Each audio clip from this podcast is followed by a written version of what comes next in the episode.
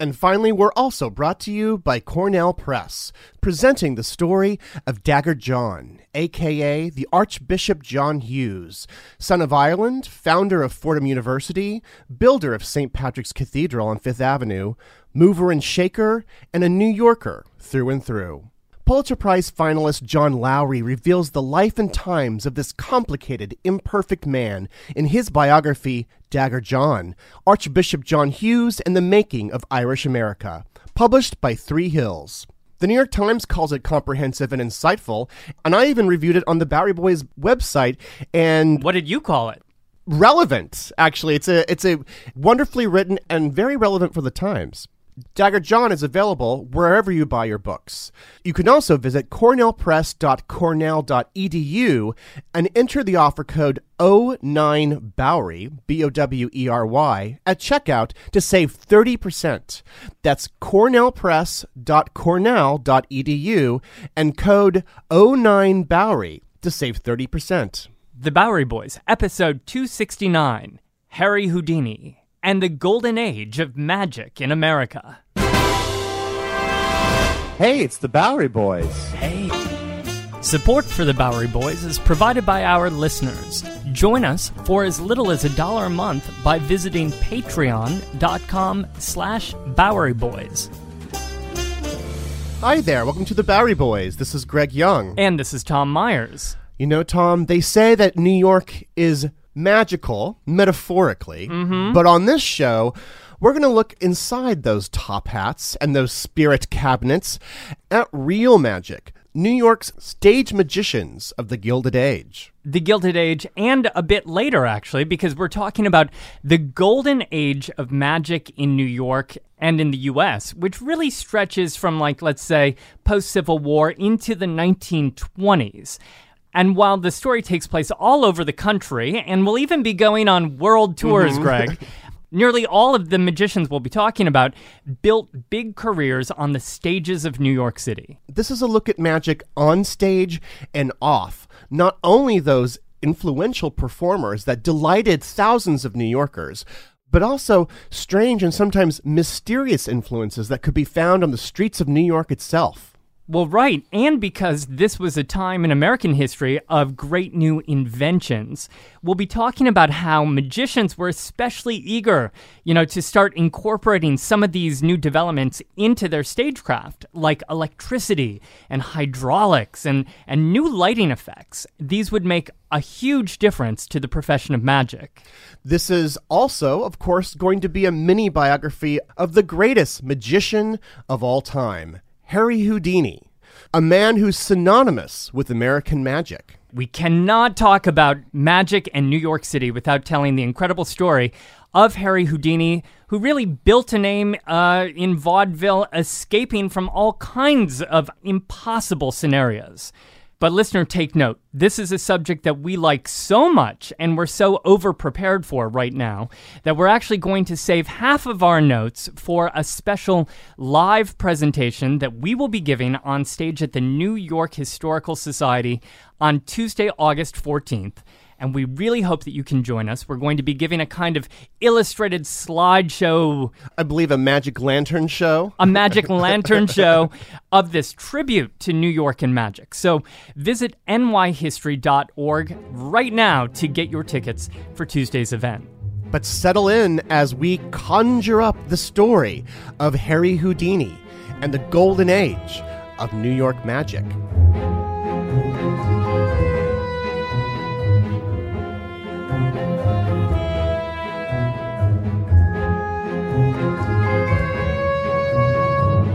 So, Tom, let's just explain really quickly what we're about to do. This is a little unique in terms of what we usually do on this show. This isn't a strict biography of Harry Houdini. In fact, the very first part of the show will be kind of pre Houdini, mm-hmm. pre Houdini. The history that built Houdini, and of course, the magic scene in New York, the environment in which Houdini made his name. So yes, we're we're trying to basically do two shows in one, which might be tricky with this topic because we both have so much we want to talk about here. Sure. I mean, it's uh, this is a blockbuster. So, where are we beginning? Well, we're going to be talking about magic in New York and also throughout America in the late 19th and early 20th century. It's an entire industry and contains lots of different types of magicians who are performing different types of magic in front of different types of crowds. So let's start with the, the most basic type of magician here on the street uh, a, a magician as entertainer. Where would I see them and what would they be doing? Well, they would probably be part of another show. They'd be traveling with circuses, traveling with sideshows, maybe in medicine shows. They're traveling across the country. I read a wonderful book called The Last Greatest Magician in the World by author Jim Steinmeyer. It tells the story of famed magician Howard Thurston, who he considered to be the, the greatest magician of all time, and how Thurston, early on in his career, tried to make it as a young magician by working this traveling uh, sideshow scene in the 1890s.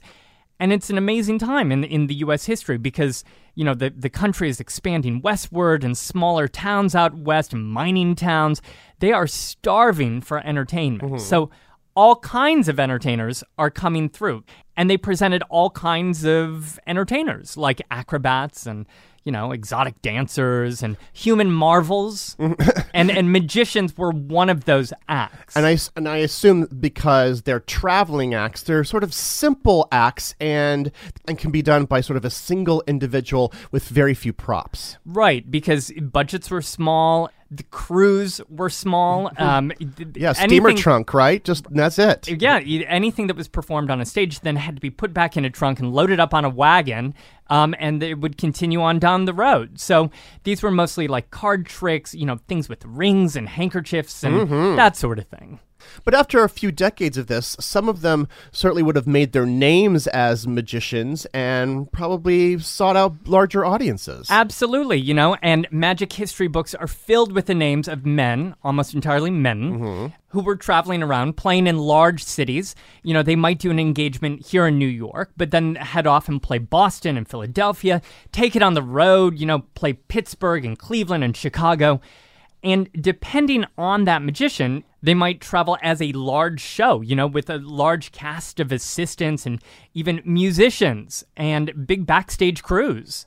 And what kind of tricks were these magicians doing? I assume they were more advanced. Well, right. And if so if they had to fill an entire theater for their show, they had to do more than just like a handkerchief yeah, they had to know. be big. You had to be able to see them from the back row. Right. So they were building illusions by the late 1800s they would build up, you know, because they had like an hour, hour and a half to fill in their show, they would start small, maybe with some like higher level card tricks. Some of the big names were really adept at throwing cards, making cards appear and throwing them to individuals in the audience. Whoa, ex- exciting. Yeah, that isn't just a card trick. That's like, that is amazing. Uh-huh but then they'd work over the course of their show up to the big illusions, you know, where they'd make uh, people disappear and reappear. They'd, they'd levitate their female assistants. They would, you know, suddenly a large animal might appear or disappear.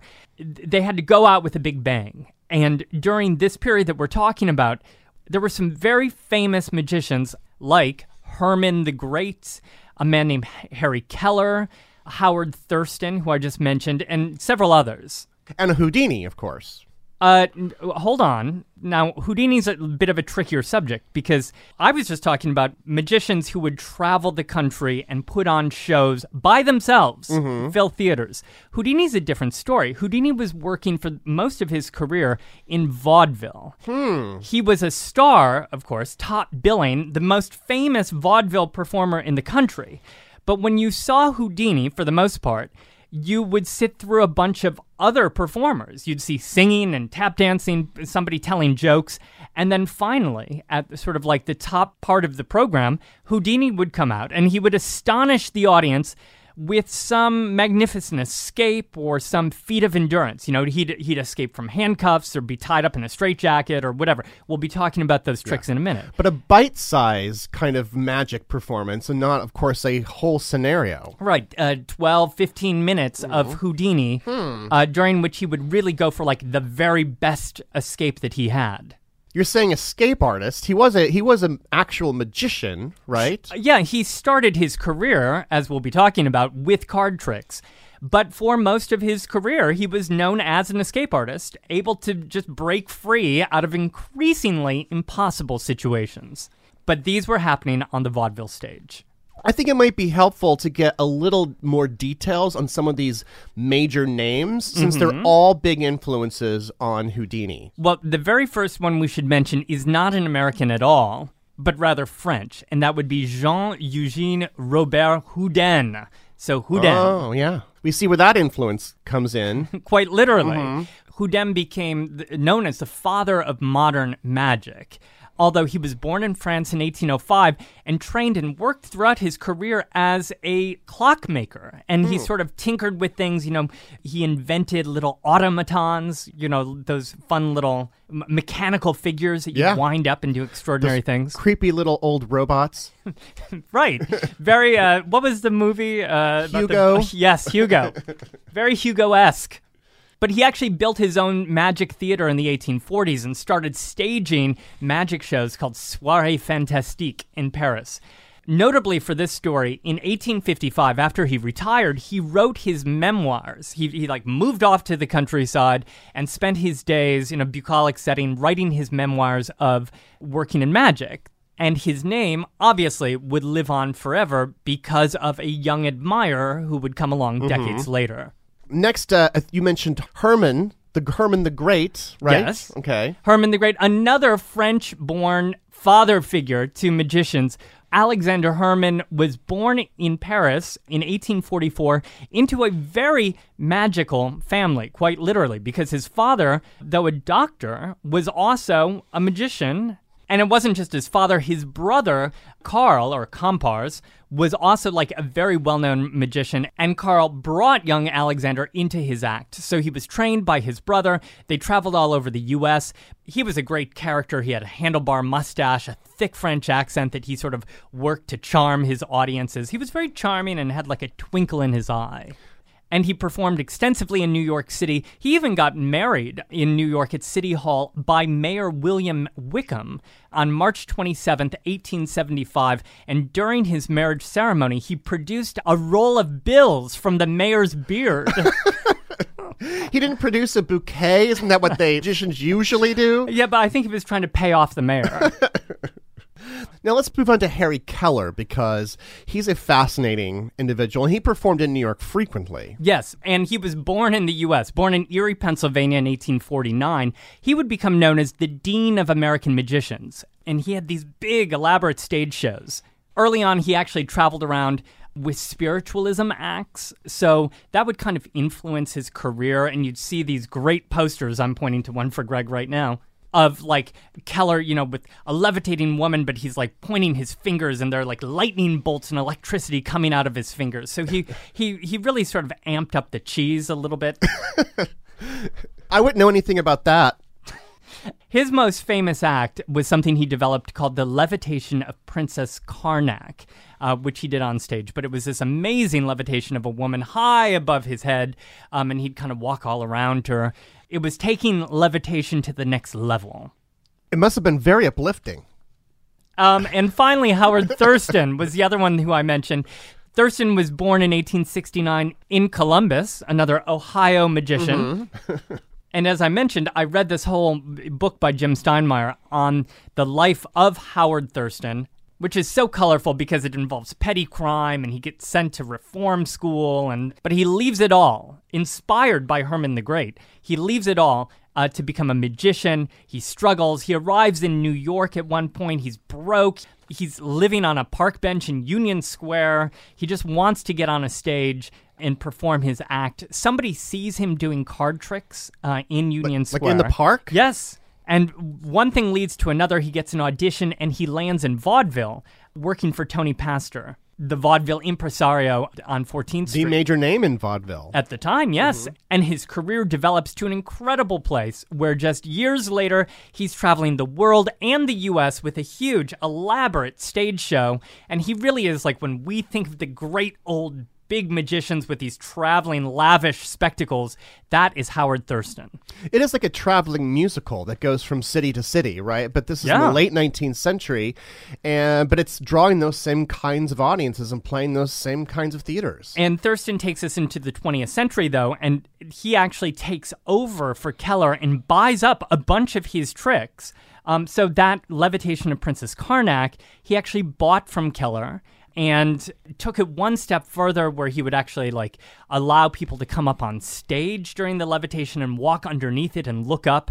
I mean, we won't give away how it was done, but let's just say he was taking a chance by inviting all these people up on stage. When you say buying a trick, do you mean that like buying the rights to it, buying the secrets, like buying the actual like paraphernalia? kind of all of that. yeah. mechanisms? In, in this case, he bought. Um, he was a successor to Kellar. He bought Kellar's blessing. Basically, Kellar bestowed on him the title of the next king of magic because there was really only one who was sort of designated the king of American magic at a time. Uh, so it transferred from Kellar to Thurston. And along with that, he got his contacts and his engagements at various theaters around the country. And he got his blessing. He got his tricks. And Thurston would continue performing until his death in 1936. So keep that in mind when we're talking about Houdini, that Houdini was actually friends um, and associates with Kellar and with Thurston, but they were doing entirely different kinds of shows. So what's what's great about what you've described? These are the great men of magic. These people are performing in all of the great theaters of Broadway, from Union Square, Madison Square, up to Herald Square and beyond. Thousands of people were delighted by their acts. But what I find especially interesting about seeing these men in New York is that outside of those theaters, you could also see another form of magic that was happening in the real world. I mean, in the 1870s, as wizards were making women levitate on the stage, outside, audiences heard the rattle of the elevated trains, which were levitating passengers down the avenues. You had electric generators down on Pearl Street, which were operated by Edison, bringing electric light to homes magically out of nothing. Later on, you'd have airplanes, air conditioning, indoor plumbing. You had all this practical magic happening in a city that would have been considered sorcery a decade or two before. Wow, so in this time then, in the late 19th century, magicians had to work overtime mm-hmm. to make their wizardry stand out. Exactly, They yeah. could end up getting upstaged by, you know, the latest technology to debut on, you know, Ladies Mile oh, or yeah. whatever. Oh, well, I'm glad you mentioned Ladies Mile, actually, because another interesting aspect of magic was that you could now purchase it yourself and you could do your own magic tricks at home. There were magic shops all over the place, but the greatest in New York was just a few blocks north of Ladies Mile underneath the elevated train. I wonder if there are any ladies that happened to wander into this place. I'd love to meet up with those ladies. where where was this famous magic shop? All right. Exactly. It's 6th Avenue and between 29th and 30th Street. The name of the shop was Martinka's. It was opened in 1872 by two German immigrants, Francis and Antonio Martinka. It was a conjuring and toy shop. But what it sold inside were automatons, similar to the ones you Mm-hmm. Back to Who described, mechanical monkeys, a wide assortment of magic paraphernalia, wands, lots of oversized coins with their slogan on it. The slogan being, The world wants to be deceived. Let it be deceived. That's a lot to print on a coin. No wonder it was oversized. It had to be. From a description published in 1896, quote, "The shop is narrow and a trifle dingy. There are small showcases filled with boxes and glasses and tubes and cups and balls and other apparently simple and useless toys. But these toys are not all so simple or so cheap as they look, and some of them do the most surprising things in the hands of their master." Well, that sounds fun and somewhat mystifying, but Mm-hmm. these sound like kind of small, you know, like table magic. Yeah, sure. Yeah, those are for just people coming off the street who want to like take something home to delight their children. The real tricks in the oh. so-called palace of magic here were actually in the back room, reserved only for those in the profession of magicians and wizardry, handcrafted one of a kind tricks that were made there at the shop. Martinkas became so central to the industry of magic in the United States that in 1902, the Society of American Magicians was formed. If you wanted to be like a top notch magician, you had to be a member of this particular association. Well, yeah, it advanced the cause of magic and magic as an industry. Imagine the contacts, you know. oh, sure. Although they had, a, you know, they were fleeting, they would sometimes disappear. Those- What's interesting is that there were a roster of famous magicians that even owned and operated Martinkas. It was like so so key to the industry. One of the owners was named Carter the Great, who kept his pet lion named Monty here inside Martinkas that people could stop by and see. In the back room, was he available to anybody? I think he kind of wa- did whatever he wanted. I think Monty did whatever he wanted. including performing a three card Monty. Believe it or not, Martinkas is still around today, although it's it's an online retailer. The the store has long since closed. It's it's still around though in the ether. Although several classic magic stores still exist in New York City, including my favorite, um, where I went maybe a couple times to prepare for this show, Tannen's on West 34th Street near Herald Square. Greg, while doing research for this, I had the f- great fortune of going through the archives, the magic archives, at the New York Public Library for the Performing Arts at Lincoln Center. And they just have boxes of magic ephemera, including wow. so many catalogs of magic shops in New York, but also in Philly and Boston and around the world, actually. And flipping through these catalogs of tricks, you just see how there was really like a big mail order market mm-hmm. for these tricks, small tricks, but also big ones. But it was a Yeah. big deal. If you look through newspapers from the late 19th century, the classified ads, you can buy all manner of magic tricks from all over the country. I mean, it was a thriving industry. Now, I want to get serious for a minute because we have been up to this time been talking about the craft of magic, the craft of essentially playing tricks, is mm-hmm. right? But what's also interesting is while all this is going on on the stage, there are those who profess to practice real magic, religious based fringes, those who dabbled in the occult. Versus, of course, stage magic, which was a genuine craft, a performance in many ways like a singer or an actor. That's a really interesting distinction. So you've got people like Kellar or Herrmann the Great who are playing on this theme of wizardry and maybe dressing up and kind of playing a role of somebody who's got magical powers. Mm-hmm. But the but for the most part, the audience doesn't believe that they actually possess magical powers. And the magicians themselves don't necessarily seriously claim No, to have those magical powers. And so the key here is like that distinction, it becomes a little blurred here in the Gilded Age. For many, magic was not a light frivolity. Okay, we're not even going to talk about in this show like Aleister Crowley and the weird sex magic that would that would pop up in Greenwich Village in the early 20th century but look Different that up. show. It's a different show. I that mean, would probably have more downloads than this one. I mean magic uh, really as a form of religion.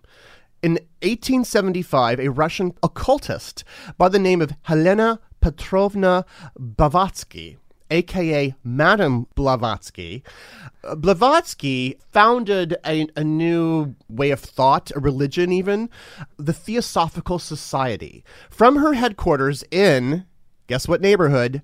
Hell's Kitchen. That same year, she wrote a book called The Science of Magic Proofs of Its Existence.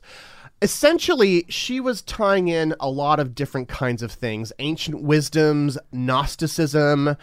So, th- but they're not doing tricks. This isn't like rabbit from a hat kind of magic. No, no, no hocus pocusy stuff here, but like genuine practices of ancient wisdoms, Gnosticism. This was a very formative movement in the United States, but it, would, like, in their practice, they did believe that they would be doing certain things like out of body experiences, but they were calling this magic. Okay, so this was happening at the same time that people were like sawing women in half on stages, sometimes across the street. Of bigger concern to many New York magicians was a disturbing corollary to their adventures here in the spirit world, and that was this phenomenon known as spiritualism. Spiritualism, right. And I mentioned that Kellar did kind of a spiritualism show early Yeah. on in his career, but that's different from this other magic that you're talking about. It's kind of different. Let me explain.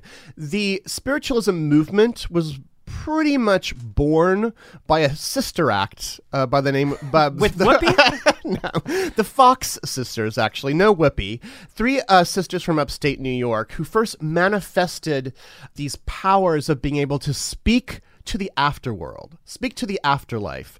Uh, they made their New York debut in seances and parlors around New York in 1850. They soon toured the world as mediums and performed communications with spirits even on stages. They were communicating with spirits on stage in New York? Yeah, they would eventually go to stages. They started in parlors and seances and things. And how would they communicate? Uh, at- at least their act in the early days was just a series of rappings, like you know, audiences would ask questions, and then the rapping would would be answers. And this would be taking place in the dark. Yeah, I mean, no one knew where these sounds were coming from, but the Fox sisters were able to divine them and pull them together and then interpret them. But there was showmanship with these ladies. Their first private performances were in the rooms at the Barnum Hotel in 1850. Mm. So, yeah. Do we know how they were doing this? How were they pulling this off? Or were they really like communicating? Well, later, one of the sisters recanted everything and said it was fake. A lot of people think it was something to do with their cracking of their knuckles that they could do something. We don't really know because they kept going back and forth in, in ter- what their real story was. But this gave birth to the whole spiritual movement. You know, born from these very unique American religious ideas that living humans could puncture the spirit world and communicate with spirits. It's so big that we can't get into it here, but after the Civil War, the, these ideas became extremely popular.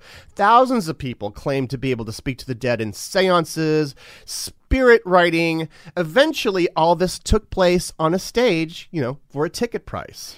You mentioned that this became very popular after the Civil War.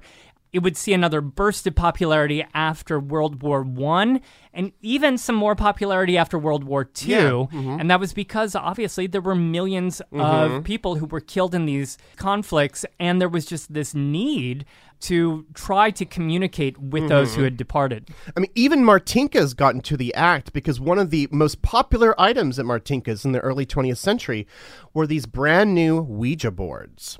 But wait a second, how are Ouija boards even related to magicians? I mean, Right. this seems to have skidded off the road here. And yet they're being sold here at like the premier magic shop. Well, a lot of magicians actually even from the beginning were very antagonistic or very indifferent at least to the to the spiritualism movement. The great Herrmann himself in 1894 said, quote, I have been accused of being a spiritualist and of accomplishing many illusions through the aid of spirits, while the spiritualists, on the other hand, have accused me of so closely imitating the work of their mediums as to seemingly accomplish by trickery what they claim to do by spiritual aid. So you can see that they're kind of rubbing against the spiritualists hmm. because magicians are performing a craft right. Th- and they want people to go home after seeing their show and they don't want to think ooh was that person connecting with a spirit the magician wants the audience to think how did they perform that trick how did they do that if they were also members of the Society of American Magicians, they were meeting up and discussing their craft, and they were respecting each other for their ability to pull off these illusions, mm-hmm. right? So you would be respecting each other for your fine stagecraft, and that was an understanding that you, another professional, was not. You weren't tapping into some some higher spirit to get mm-hmm. through this, or some other spirit. You were actually just. It was the genius of your stagecraft. yeah it was essentially obscuring the artistry of being a magician the magicians also knew how to perform all of these tricks and so when they saw mediums doing the same thing but you know bilking poor distraught people who wanted to to speak to the afterworld to speak to their grandmother or whatever they saw that these people were being robbed by these frauds Right. and so they became really the forefront of debunking the whole spiritualist movement They knew all the tricks of the trade. Another subtext here that I, I should mention is that these great stage magicians, as you said, were mostly men, while many of the most famous mediums were women. So there was a dynamic here that women were tarnishing the craft of being a magician hmm. and cheapening it by dragging it from the finest stages of Broadway to these dank, dusty parlors. But to bring the story back here to New York, specifically in the 1890s, let's put us in the 1890s, we have great magicians performing elaborate tricks with brilliant stagecraft here on Broadway, the Great White Way by this point, with their names and lights. You have a variety of different magic stars working from those stages to vaudeville all over town, from Union Square to Coney Island. And then, of course, you had different kinds of magic being performed on stages and parlors across the city. So that is a state of magic in the 1890s. Mm-hmm. And that would be the world that a young man named Eric Weiss would step into in 1891 when he would step into his very first dime museum to perform a magical act. He would rule over New York as one of the most famous and successful entertainers in its history and would change the world of magic. Who dat, Greg? Houdini. We'll get to the amazing story of young Eric Weiss after this. On April 19, 1995, a federal building in Oklahoma City was destroyed in a domestic terrorist attack. Just days after the bombing, America discovered the perpetrator was right wing extremist Timothy McVeigh, whose mindset and values are still very present today. It's an American tragedy, but one I still remember very vividly. But there is so much more to the story than what you might remember. Take a deeper look into this moment of history with the podcast Homegrown OKC, hosted by Jeffrey Toobin and based on his book. The Homegrown OKC podcast is about better understanding the political environment in our country today. In particular, I found fascinating all the original archival footage used in the show, sounds which brought me back to that time, but with a richer understanding of events. These episodes were thrilling to listen to. That's Homegrown OKC. To listen, search for Homegrown OKC in your podcast app. That's Homegrown OKC. In the decades before the Civil War, slavery's grip on America tightened. But soon, a diverse group of abolitionists, both black and white, began to construct a clandestine path to freedom for the enslaved. Hosted by Lindsay Graham, Wondery's podcast, American History Tellers, takes you to the events, times, and people that shaped America and Americans, our values, our struggles, and our dreams. In the latest series, American History Tellers explores the Underground Railroad, a covert network of secret routes and safe houses operated by men and women committed to helping enslaved people escape bondage in the South. Fugitive slaves and anyone helping them face terrible violence and even death if caught. But for those brave enough to risk the journey, the Underground Railroad offered a path to the northern states and Canada, where their freedom was assured. Follow American History Tellers on the Wondery app or wherever you get your podcasts. You can binge this season's American History Tellers, The Underground Railroad, early and ad-free right now on Wondery Plus. All right. Well, in the first half of the show, Greg, you promised that we would spend half of the show talking kind of about the state of magic in New York in mm-hmm. the Golden Age. Mm-hmm. And then we would turn to a quick biography of probably the famous magician or escape artist to ever live and perform in New York. And that is, of course, young Eric Weiss or Harry Houdini. And Harry's story really picks up many of the same themes that we've talked about in the first half. I mean, the fact that he, early in his career, would travel around, you know, with different acts, circus sideshows, medicine shows. He would get into spiritualism, you know, do a spiritualist routine. But then things would take a very different direction for Harry. when he, in some ways, turned away from magic toward handcuffs and straitjackets. So was Weiss was Eric Weiss? Did he, We can just call him Harry. All right, Harry, Mr. Houdini. Was he born in New York City? No, he was born in Budapest on March 24th, 1874. So he, he came from Hungary. His, his father was a rabbi. He would be one of seven children. And when he was just four years old, his family immigrated to the United States. They would settle in Appleton, Wisconsin, because it would be there that his father would get a job serving as a rabbi. However, times were not easy for the Weiss family in Appleton, Wisconsin, especially because his father didn't really speak English. So he lost his job, and, and the family was forced to move to Milwaukee, where times were rough, and, and the kids had to take on odd jobs just to support the family. So Houdini here as a child was he already dabbling in magic, perhaps? Well, he was dabbling in circuses. Um, he had attended a circus back in Appleton, Wisconsin, when he was just seven years old. And he was particularly captivated by the performance of the tightrope walker, uh, a man named Jean Weitzman, who did this daredevil act without a net, and for his finale, actually hung from the tightrope by his teeth. Wow. Sounds like the kind of stunt that Houdini would do in his act later. Indeed. And in fact, he would sort of imitate that act a couple years later, dressing the same, not doing the bit by his teeth, mm-hmm. when he debuted in a neighborhood circus as an acrobat called Eric the Prince of the Air.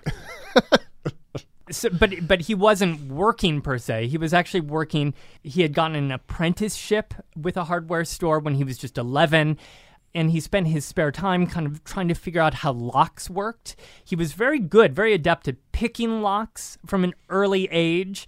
Um, and in fact, back in Wisconsin, he even helped a, a sheriff who had trouble with his handcuffs. He got his handcuffs to pop open, I, I and he was a child. I was going to say this was a a very troublesome skill for a child to have. I must say. Well, it proved it proved to be very practical uh, for for Erich, because when he was just 13 years old in 1887, he and his father moved to New York to try to find work for his dad and then also for the family.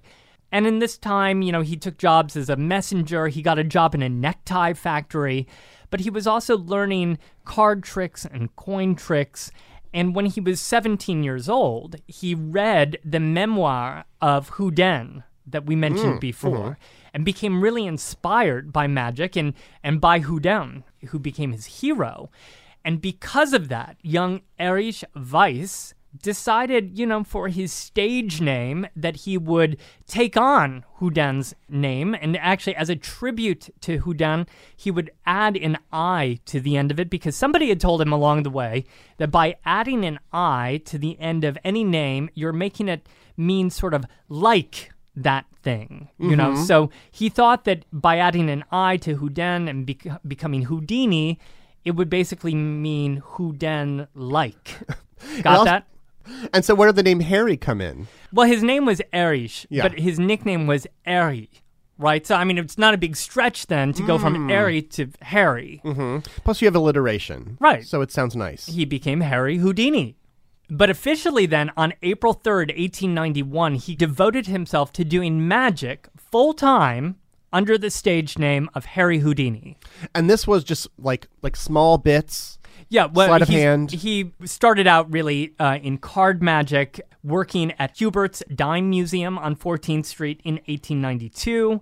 But it was, yeah, mostly limited to small hand, you know, up close Mm-hmm. card magic.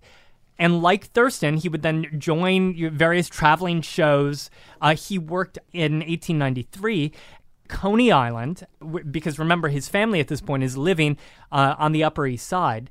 He comes back to Coney Island, where he was performing magic in a sideshow, and he fell in love with a woman named Bess Rahner, um, who he started working with. He took Bess on as his assistant, and he married her the next year uh, when he was 20 years old. It's amazing that he gets his start here at Coney Island. I, I imagine that the amusements of the late 1890s are sort of absorbed into his repertoire.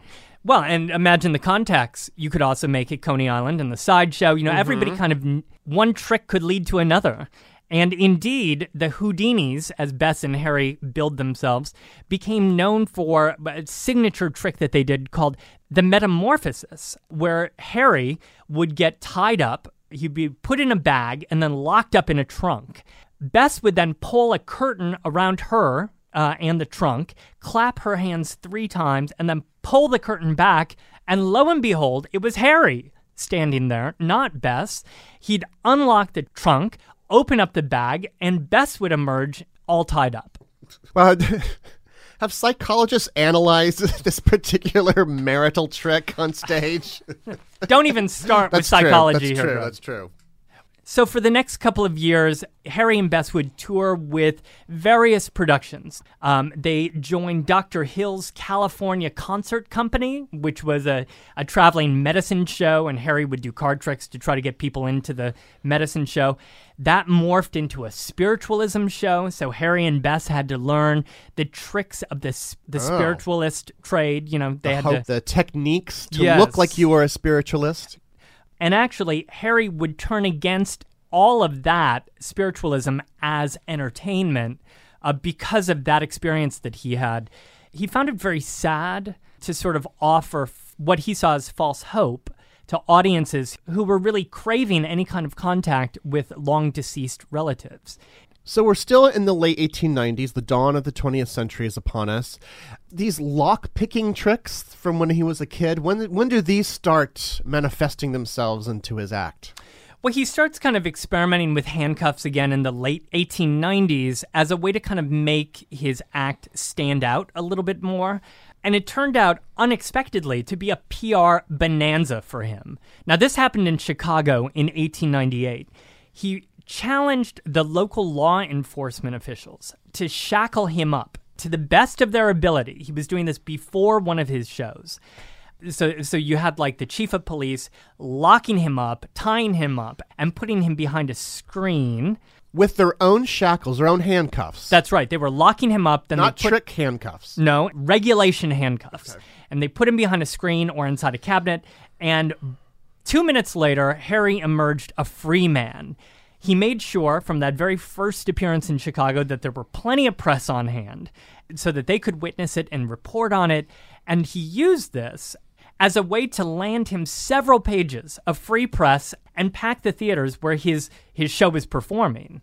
So it's like a patina of authenticity because you're actually going and using the locals uh, really as part of your stagecraft here. Yeah, and locals who are also kind of celebrities themselves. Um, when I was going through the archives at the New York Public Library, I came across folder after folder of these sworn affidavits issued by these police departments starting in 1898. The very first one I found was dated January 9th, 1898, from the Department of Police, City of Chicago. And it reads To whom it may concern, this is to certify that Harry Houdini gave a private exhibition at the Central Police Station Wednesday, January 4th, in the presence of about 200 officers, and we can highly endorse Houdini as a world beater and his performance of getting out of handcuffs and shackles, etc., etc., has puzzled our police department and proven of great value to said department.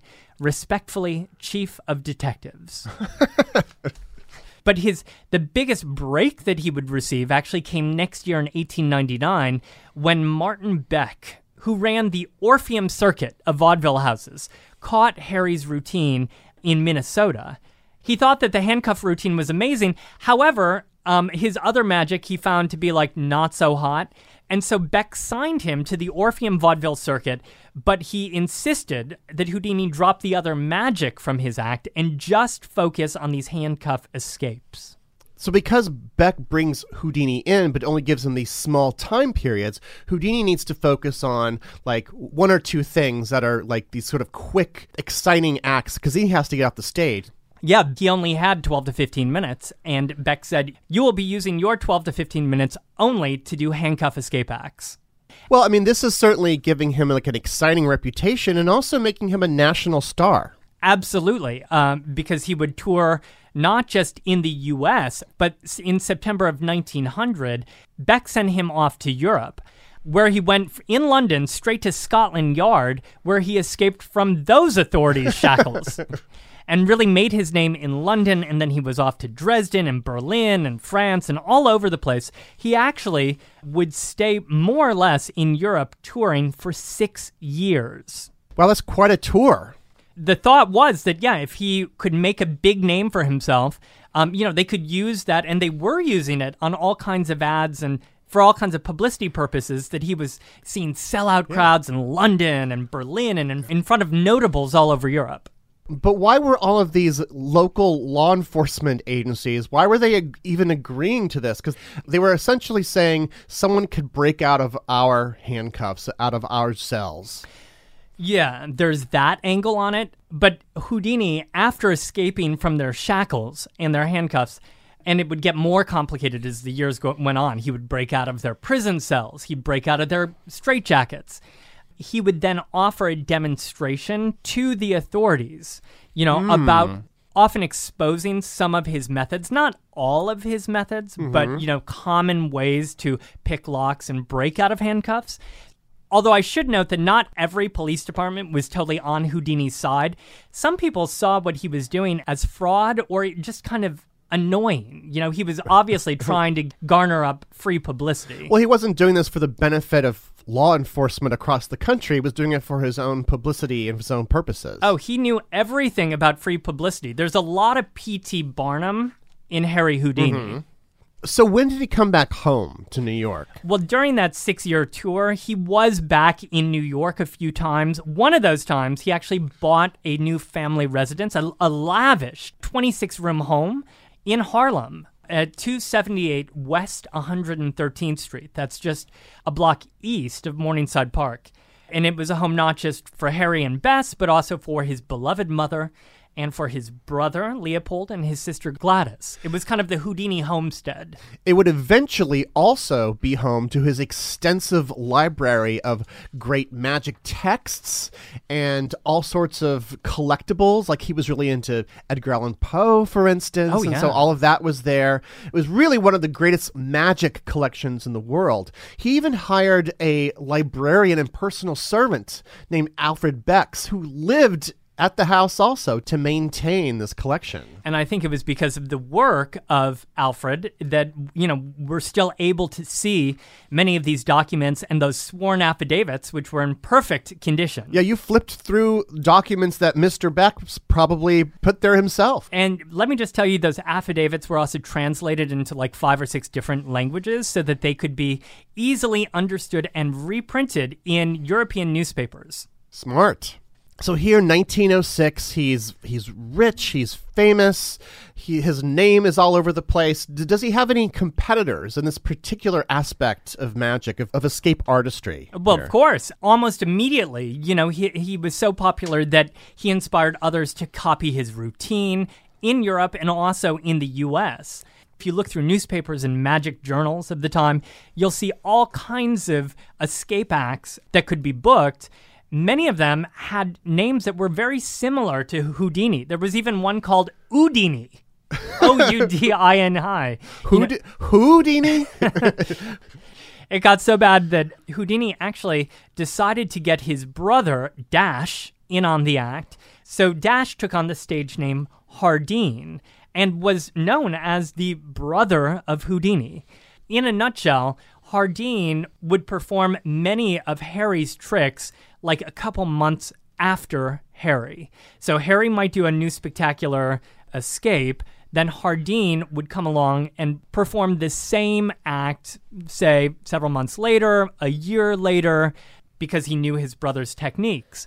This was very smart because it allowed them to capitalize on Houdini's fame and his methods. And when Hardeen was done with that act, Houdini often exposed his own methods, hmm. thus blocking other people from copying the act. right, spoiling it. Yeah. He issued his own spoilers before other people could come along and capitalize off of it. But yes, he comes back to the US in 1906, and he saw after a couple of years that even though he was very popular and well known, his audiences were starting to slip. Maybe they were getting kind of like tired of this handcuff routine. So he knew that he had to introduce new escapes. So in 1908, he concocted his famous milk can escape. Hmm. in which he'd get handcuffed and then securely locked into this 22 gallon iron milk canister from which he would escape. Today it would be a milk carton and easier to escape from. no, it's it's a 22 gallon thing. It's like several feet oh, tall. Oh, yeah, sure, sure. Yeah, I've seen the I've seen those pictures. I mean, and where was this performed at? Again, this would be performed as part of a vaudeville act, and you can see one of those milk canisters in the exhibit that's on right now at the New York Historical Society. They actually have one of Houdini's milk canisters. Needless to say, it was a very dangerous act. In 1912, when he was performing at Hammerstein's Victoria Theater at Times Square, he was performing up on the roof garden. To drum up a little publicity, he got locked up in a box, and the box was thrown into the East River. And the au- the audience followed him to to the banks of the East River and watched it plunge into the into the water. What? No, no, no, no. It wasn't part of that show. Oh, oh. I'm oh. sorry. This was to drum up publicity for that show. Oh, I show. see. Right. But there was plenty of press on hand. And what about one of his most famous acts, the Chinese water escape? Yeah, that came a couple years later in 1913, where that's even more dramatic, where his feet would be sort of locked into a hold and he'd be hoisted up in the air. So he's hanging from his ankles and then lowered into a tank of water, from which, of course, he would have to escape. That's already making me feel uncomfortable and claustrophobic. And Greg, he was upside down too. he did that trick while touring Europe again in 1913. And it was during this trip on July 16th, 1913, when his mother, Cecilia Weiss, passed away.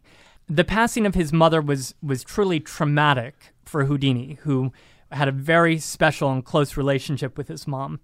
And he, as a result, canceled shows in Copenhagen, where he was at the time, and came back to the U.S. Uh, to be with his family. And he would stay here for many months. He wouldn't sail back to Europe until September, Well, it would change the whole nature of his act. and the way that he viewed spiritualism. Now, he had to come back to the U.S. during World War One. He was not able to travel around Europe. So he's back in the U.S. during the war, where he premieres another of his signature escapes, and that was his straitjacket escape, which turned into another publicity coup for him because starting in 1915, he would arrive in a city, be put in a straitjacket, and then be hoisted up, usually by crane, to the highest place in the city, usually right outside the largest newspaper's office. So he would do these mass demonstrations for people. And if you look up Houdini today on the web, you can see all kinds of photos of Houdini hanging by his feet outside Wow. in front of, you know, thousands of people who are looking up at him in a straitjacket. And this is notable because he started at this time to perform his escape not concealed in any way, not hidden by a curtain, but there in the open for all to behold. There were no illusions that people were saying. There was no, it was just his abilities on display. And in 1917, on top of becoming probably the most famous vaudeville performer in the country, he also was elected the president of the Society of American Magicians. Now he was like literally the leading magician in the United States. Now we're gonna skip past. Like I said, this is a mini biography, so we're gonna s- skip past his adventures in aviation. Um, we're He gonna, was the first to fly in Australia. there you go. We're gonna skip past his film career, although his first movie, by the way, was filmed in Yonkers.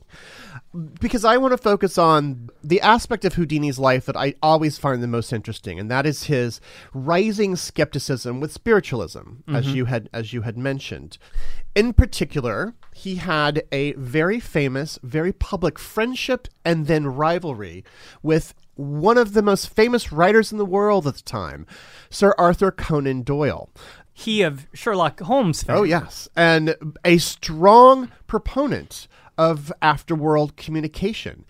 He even believed that Houdini was a medium and that he was concocting a hoax, that he was saying that this was crap, but that he actually had like real communication with spirits. He wrote Houdini and said, quote, "My dear chap, why go around the world seeking a demonstration of the occult when you are giving one all the time?"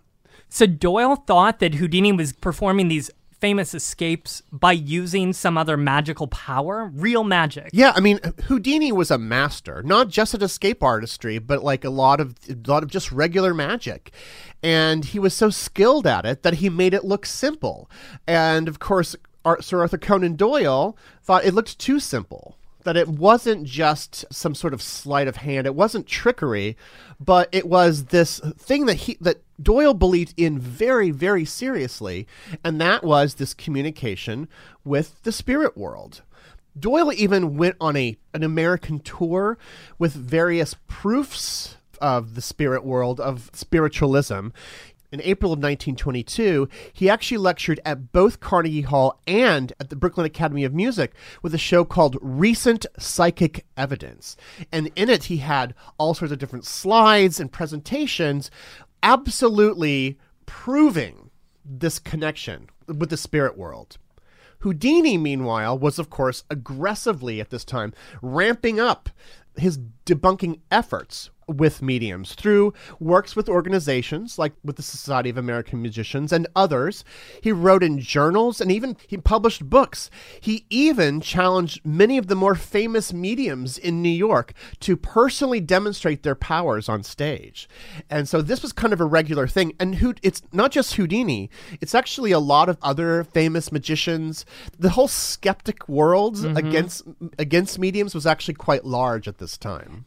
But was he attacking Doyle, or I don't understand? Were they were they friends? Well, yeah, they they were friends. I mean, it was slightly not antagonistic at first. They just had these differing opinions.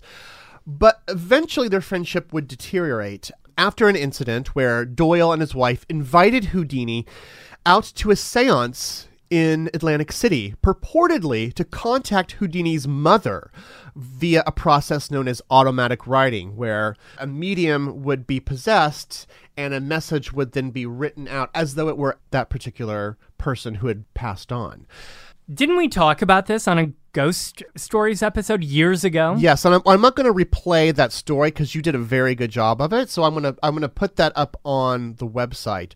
But to summarize, Lady Doyle was claiming to channel the spirit of Harry's departed mother. but this particular session actually left both of these two men even more affirmed in their beliefs because Doyle absolutely believed in the power of spiritualism and saw it with his own eyes. But Houdini was more skeptical than ever because the information that was being uh, transcribed was was transparently fraudulent to him.